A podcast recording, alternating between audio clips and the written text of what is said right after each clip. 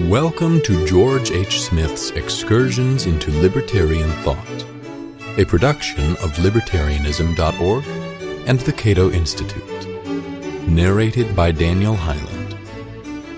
Tracking Freedom with the Human Sciences, Part 2. It may be said, and often has been said, that the libertarian distinction between voluntary and coercive interaction is value laden.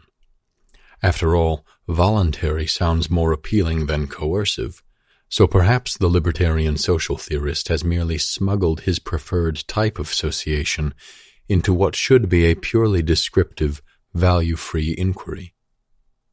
Indeed, it has been argued that what libertarians call coercion is actually a type of voluntary persuasion.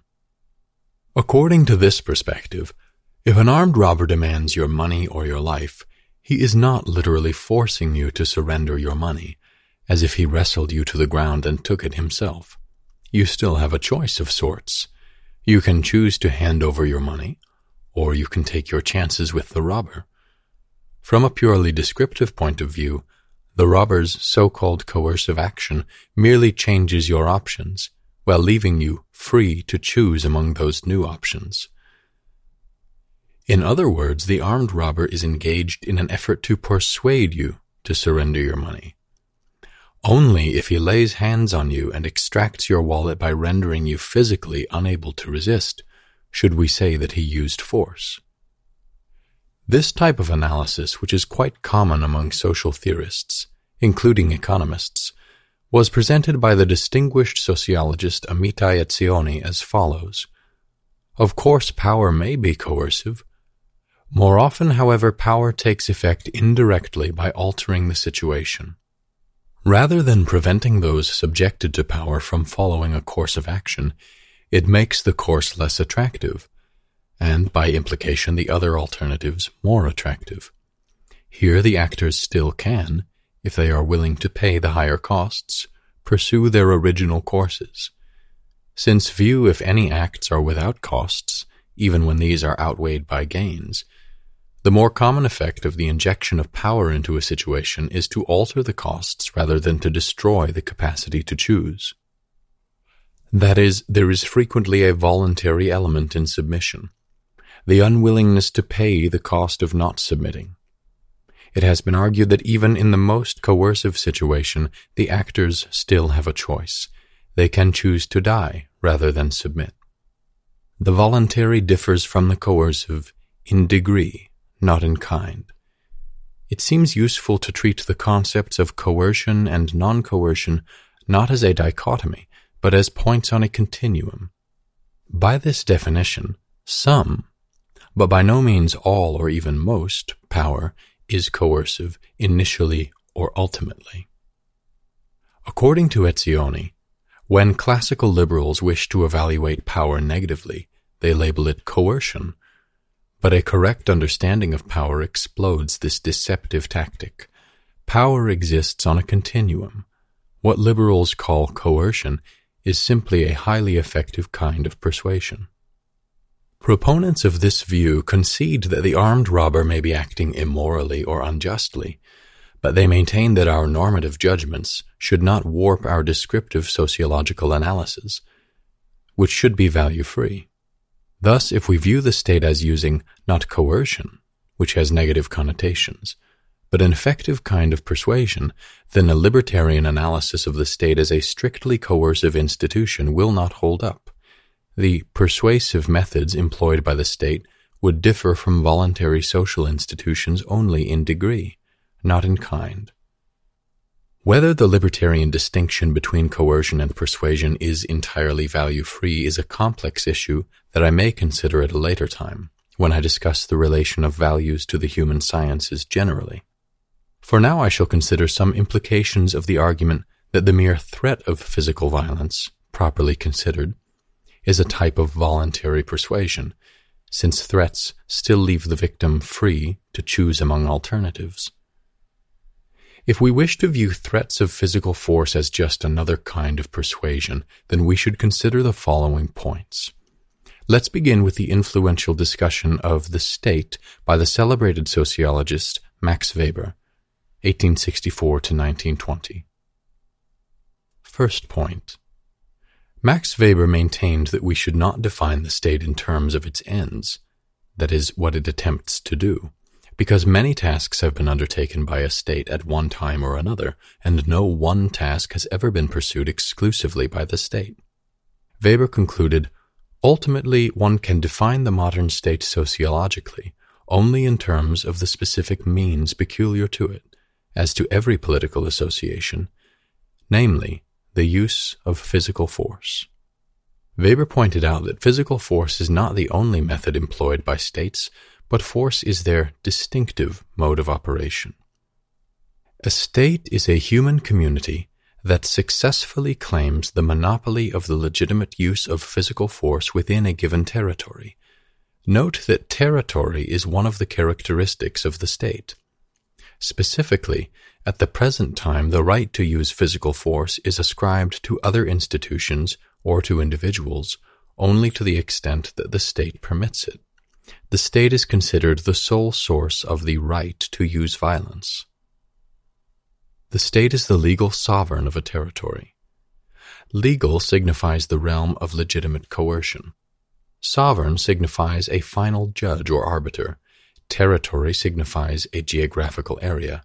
Hence, the state is the ultimate judge and enforcer of legitimate coercion within a given geographical area. The state renders the final verdict on the legitimate use of violence and executes that verdict.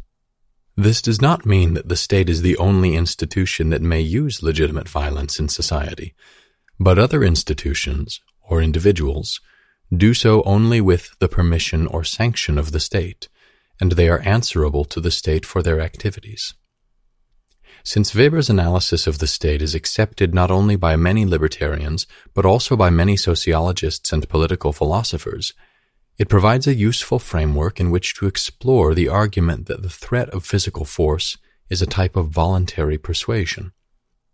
State laws, after all, are standing threats. Those who disobey a law are threatened with physical force, even if this threat is not always imposed. Indeed, a state that needed to enforce every law on every subject would be unable to govern. Only if a state is generally regarded by its subjects as morally legitimate will it be able to function effectively. It is crucial to understand that this is a sociological observation, not a moral judgment. To say that a given state is generally regarded by its subjects as legitimate is not to say that a given state can be justified by the moral standards of a political philosopher.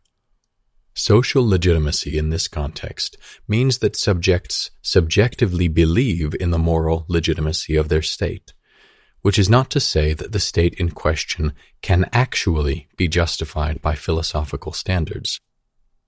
Thus, when a sociologist says that a state claims a monopoly on the legitimate use of physical force, he is referring to moral legitimacy as generally understood by the subject population. Now, suppose we assume that the threat of physical force is value neutral in a given society, that it is a normal and socially acceptable activity. This seems promising for the state because its activities will no longer require legitimation. But consider if coercion carries no social stigma, then there is no reason to legitimate its use in the first place, nor is there any reason to monopolize the legitimating process. If coercion is not socially suspect, if there does not exist a widespread presumption against the use or threat of physical force in a given society, then a Weberian analysis of the state makes no sense. What would we think, for example, of a state that claimed as its basic raison d'etre a monopoly on the legitimate singing of songs? If singing is socially acceptable, if there exists no general presumption against singing, then the state cannot legitimate it since singing is already regarded as socially legitimate. And if singing is a normal part of social life, then on what grounds can a monopolistic state punish those who sing without its permission? If a society ranks coercion on the same moral level as the singing of songs, then the state has no place in that society. Only if the use and threat of physical force are generally regarded as prima facie unacceptable in a society will it make sense to talk about the need for a monopolistic institution, the state, to render final judgment on when the use of force is legitimate. There is an important lesson here, namely that the bright line between voluntary and coercive interaction was not concocted by classical liberal philosophers for the purpose of smuggling illicit value judgments into their sociological analysis. On the contrary, this distinction has already been made by members of a society in which there exists a general moral presumption against the use or threat of physical force, a presumption that does not apply to voluntary social institutions. In such cases, the negative value judgment associated with the use or threat of physical force is a social fact, not an evaluation imposed by the libertarian sociologist. Indeed, as we have seen, only if the members of a society evaluate coercion negatively and require that its use be justified, as in self-defense, does it make sense to speak of the need for a state to legitimate and monopolize its use. Point 2. What does it mean to describe the threat of violence as a kind of persuasion? And what does it mean to say that a person who, threatened with violence, surrenders his money to a robber has acted voluntarily, since he chose this course of action rather than run the risk of being injured?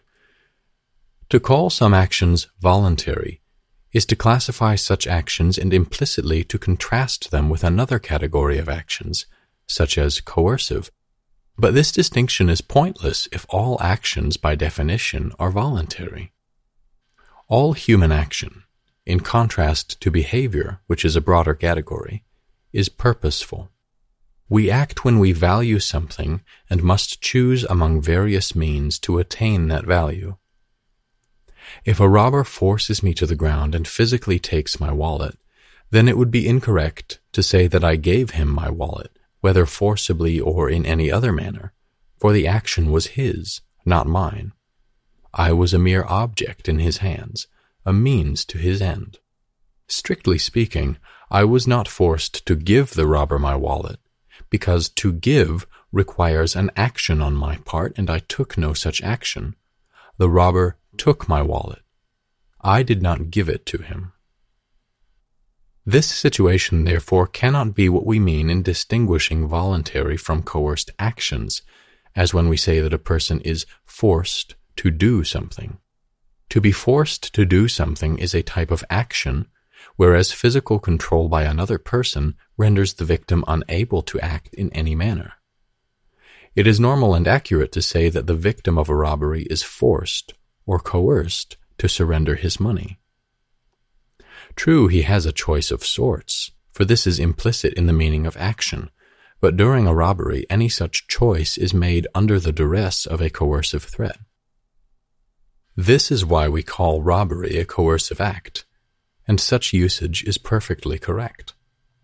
To claim otherwise, to claim that all actions are voluntary by definition, is to define coerced actions out of existence, because all actions require that we choose among alternatives, even if one of those alternatives is death.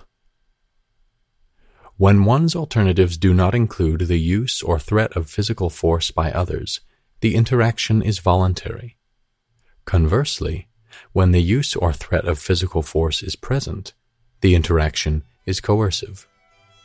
This fundamental and commonsensical bright line cannot be erased by the definitional fiat of sociologists and philosophers. Thank you for listening to Excursions.